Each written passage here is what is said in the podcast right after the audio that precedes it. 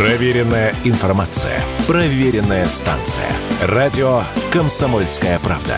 15 лет в эфире.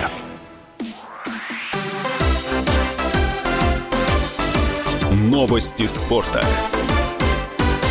Московский «Спартак» уступил Ярославскому «Локомотиву» со счетом 1-2 в домашнем матче регулярного чемпионата континентальной хоккейной лиги. «Спартак» стал шестым клубом в истории КХЛ, забросившим 200 и более шайб за один регулярный чемпионат. «Локомотив» прервал серию из трех поражений, а также третий раз в сезоне обыграл «Спартак».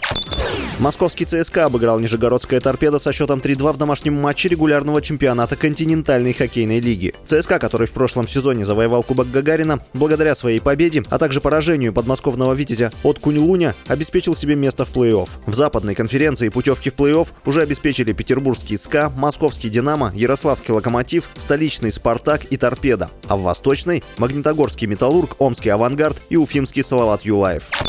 Нападающий саудовского Аль-Насра Криштиану Роналду пропустит товарищеский матч против команды форварда Лионеля Месси Интер Майами. Главный тренер Аль-Насра Луиш Каштру рассказал, что Роналду получил травму и находится на завершающей стадии восстановления. Однако в ближайшие дни не сможет выйти на поле. В октябре прошлого года Месси назвал противостояние с Роналду великой спортивной битвой. Он посчитал, что спортсмены подпитывались взаимным соперничеством, потому что оба были отличными конкурентами и всегда хотели побеждать. С вами был Василий Воронин. Больше спортивных новостей читайте на сайте sportkp.ru